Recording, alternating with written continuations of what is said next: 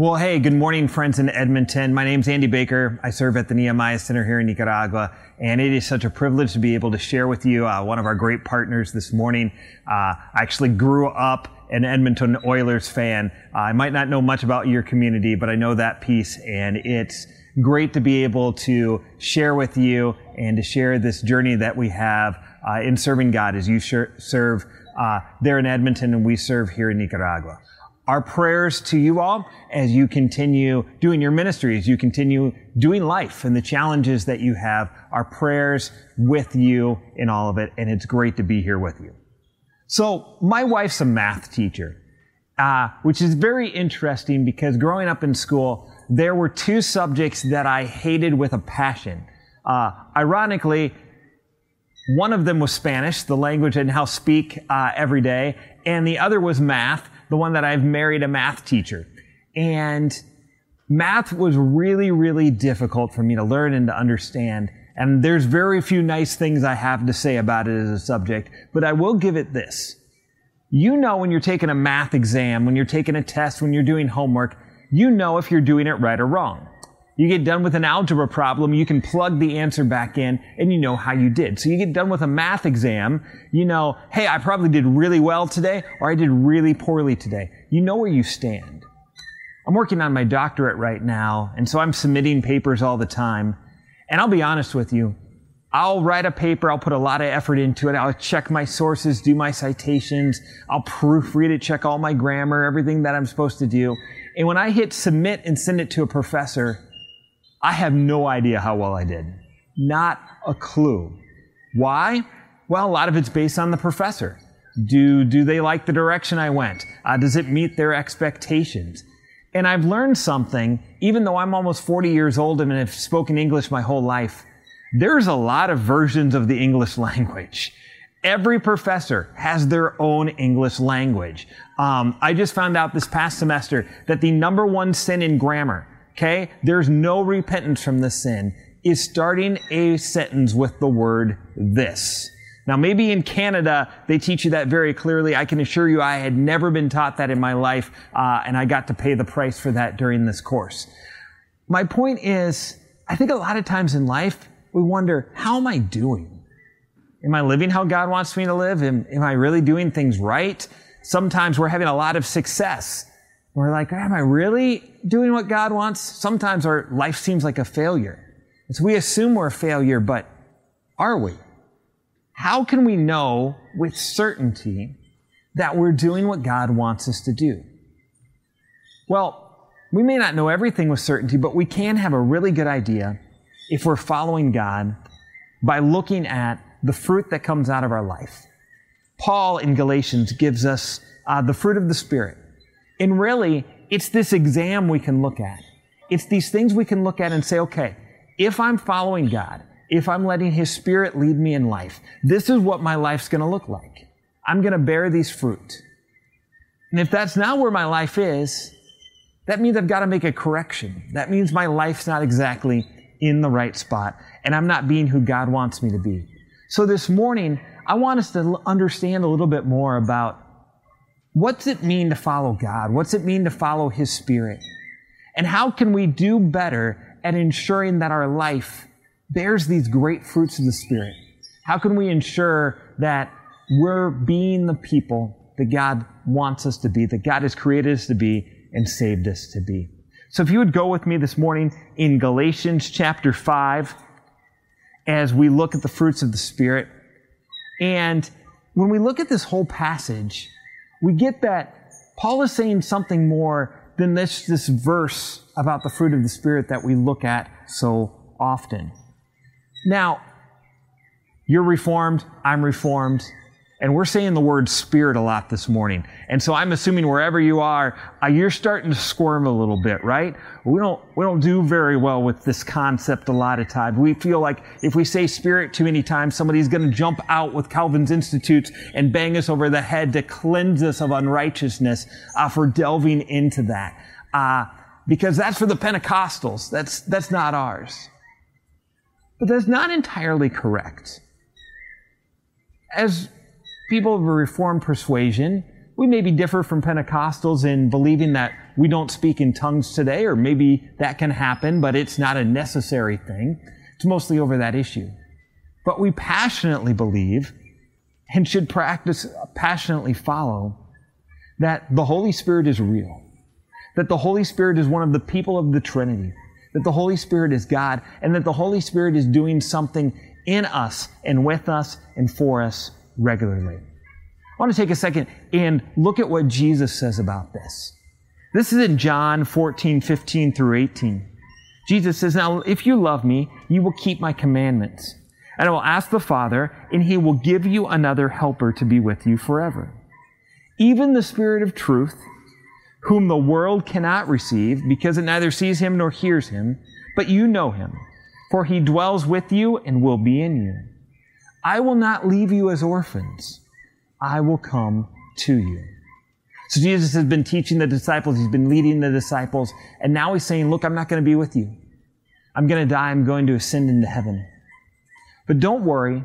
I'm going to send you help.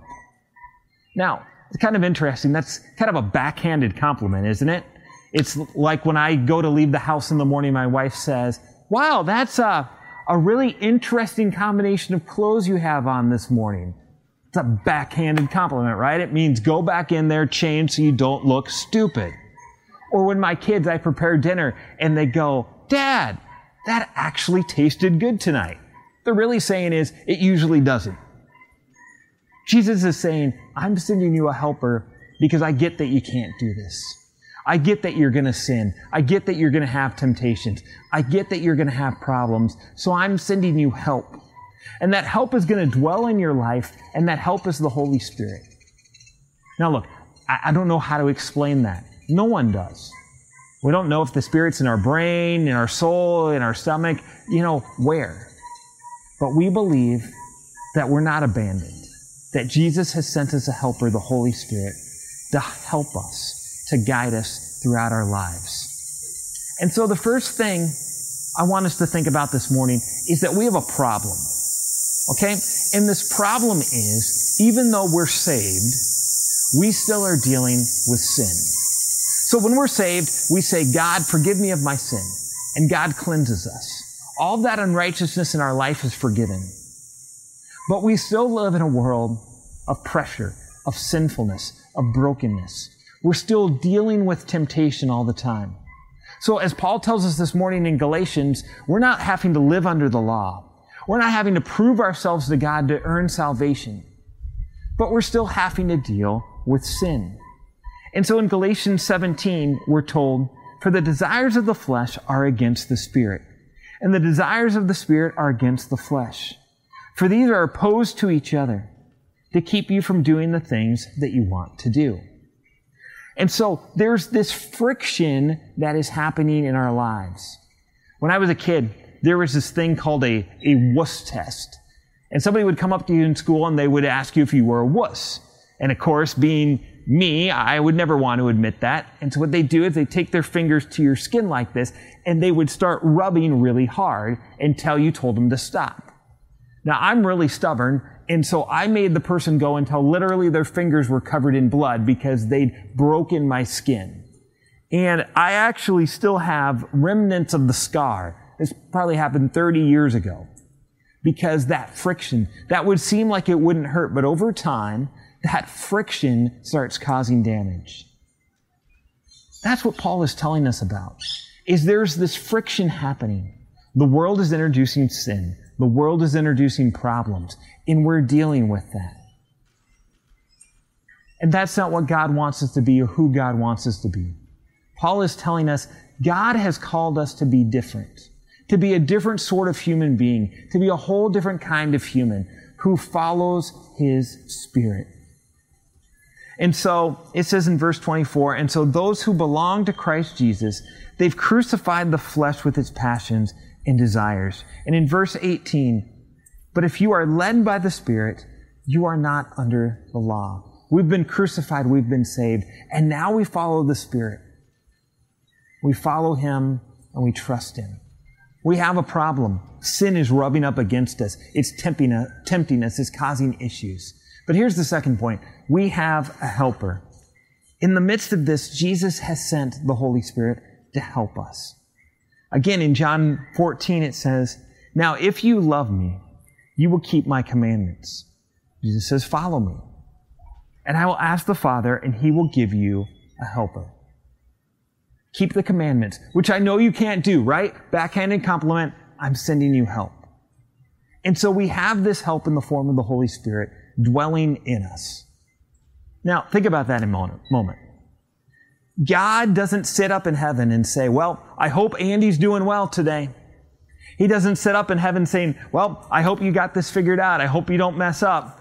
He doesn't sit in heaven with a lightning bolt in his hand, waiting for you to make a mistake to send problems into your life.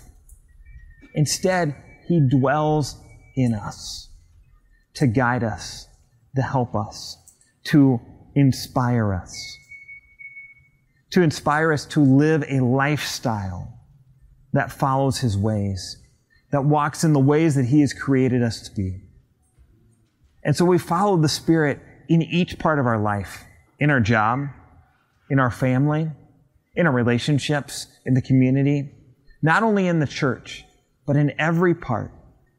We listen and we follow the Spirit's leading because we have a helper not only in our church stuff, not only when we're serving in the church, and certainly the Spirit helps us through everything we do in church, but the Spirit wants to be with you and help you in every aspect of your life.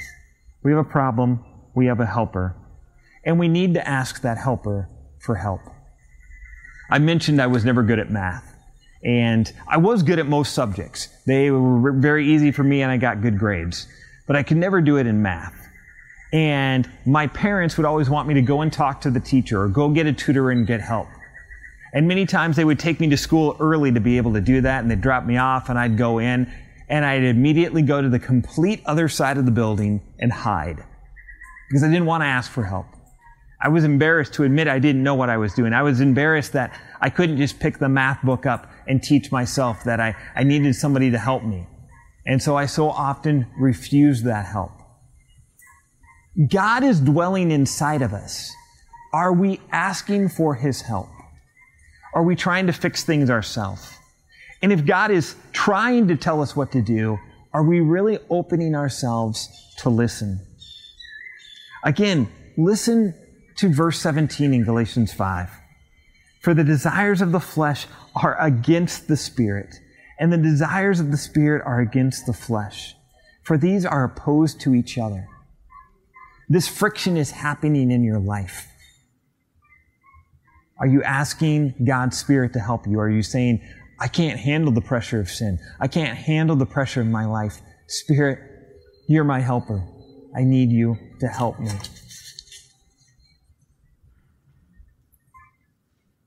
we can turn to the Spirit, I think, in a couple of ways. First of all, we turn to Scripture. You're saying, well, now, now, Andy, you're talking about the Bible. Yeah. And where'd the Bible come from? It was inspired by the Holy Spirit.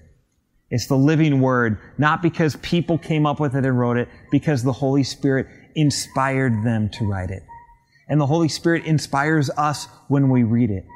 When we get into God's Word, we're being led by the Spirit in that Word. But the Spirit certainly leads us in other ways that, that can be hard to explain.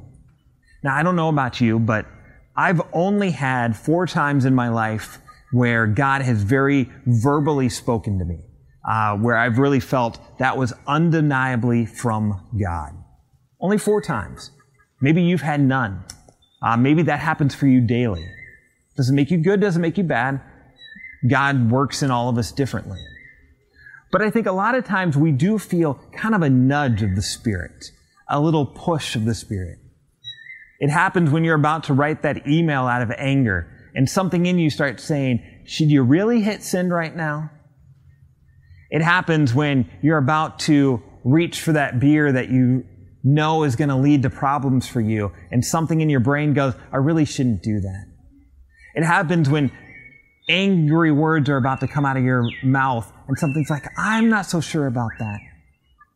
It happens when you see somebody and for whatever reason, you're drawn to, to go speak to them or you're drawn to pray for them.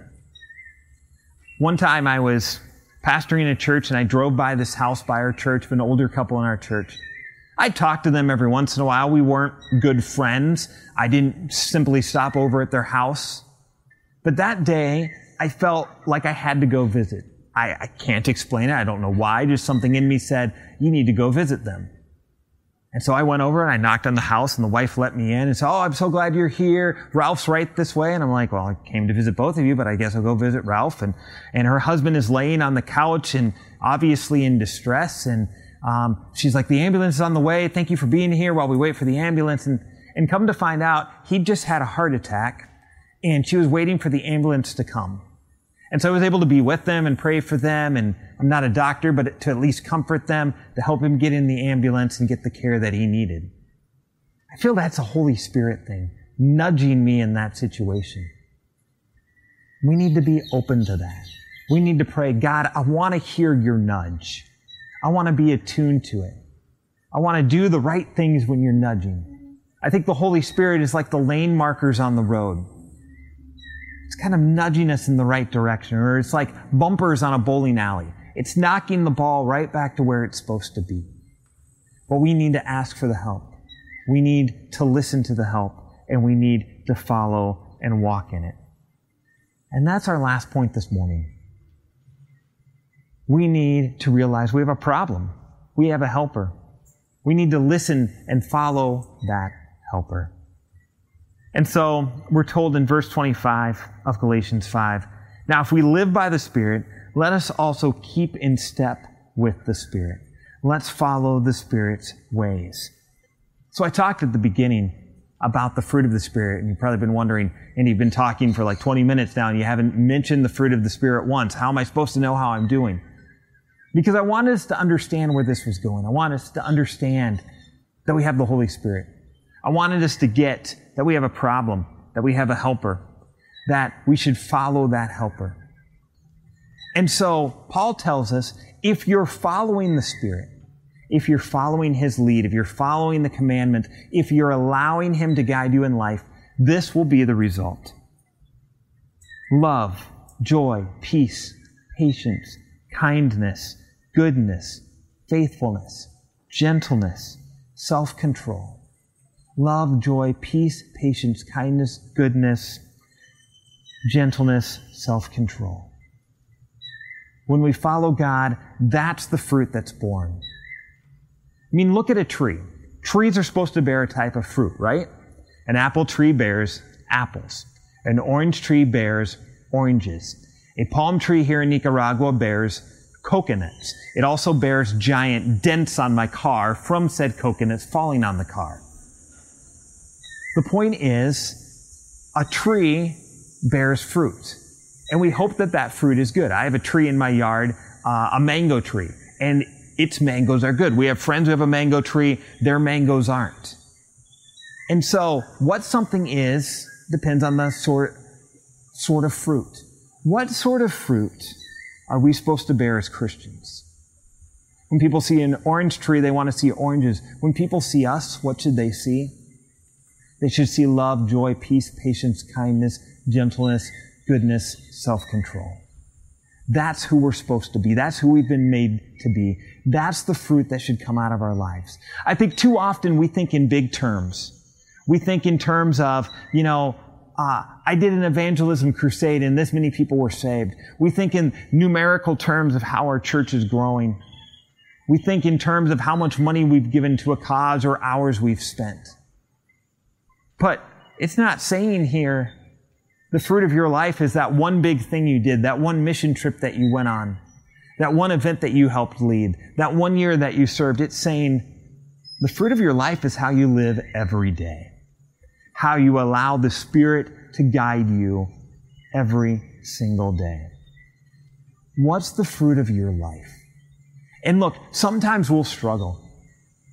I thought about having an illustration today of showing you two bananas. Um, I had a ripe banana in my house that looked beautiful, and I had a rotten banana that I was going to have to throw away this morning. And I was about to do it, and then I thought, you know what? That illustration wouldn't work for my mom. Because to my mom, there is no such thing as a rotten banana.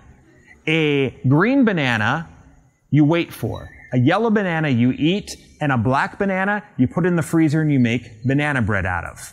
And she's that way with every fruit. When it gets rotten, you put it in the freezer, and she has a recipe for it. So she would look at it and say, they're both good. I could use them both. And God looks at us like that. If you look at your life this morning and you say, I have no self control, I'm not very gentle. I try to be kind, but I was not kind at work yesterday. Then you take God, that rotten fruit, and you let Him transform it into something beautiful. You let Him change you so that you are bearing that fruit. It's a process. I doubt many of us this morning look at the fruit of the Spirit and say, today, these are all ready for picking in my life. They're all ripe and ready to go. Some need to mature, they're still green. Others, they're getting black and they need to be turned back into a good fruit. This is what we need to be aiming for. And how do we get there? We get there by realizing we have a problem, that we're sinful. We've been saved, and that's beautiful. But we still deal with that pressure, that friction to sin. But Jesus said, I know you can't do this, so I'm sending you help. That Holy Spirit that I don't know how it works, but somehow dwells within me. I need to ask it for help. I need to listen to it as it nudges me and guides me. And I need to follow it. Living a life in my actions every day that bears these amazing fruits that benefit me and benefit God's kingdom. Will you pray with me as we close our message? Father in heaven, thank you for this amazing technological gift that allows Canadians and Nicaraguans to, to be together in this way.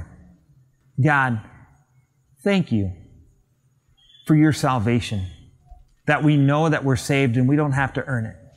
Thank you for acknowledging that we still have that pressure to sin. For acknowledging that we need a helper. For somehow, some way, dwelling in us by your Spirit to guide us. God, help us to listen. Help me to listen, God. And help me to follow. God, help everyone in our congregation to bear fruit. Sometimes it'll be bad fruit. Help us to change. Sometimes it's not there yet. Help us to grow. Help us to walk in your spirit, to transform our lives and the lives of others. In your name, amen. Thank you so much for uh, allowing me to share with you this morning and our blessings to all of you.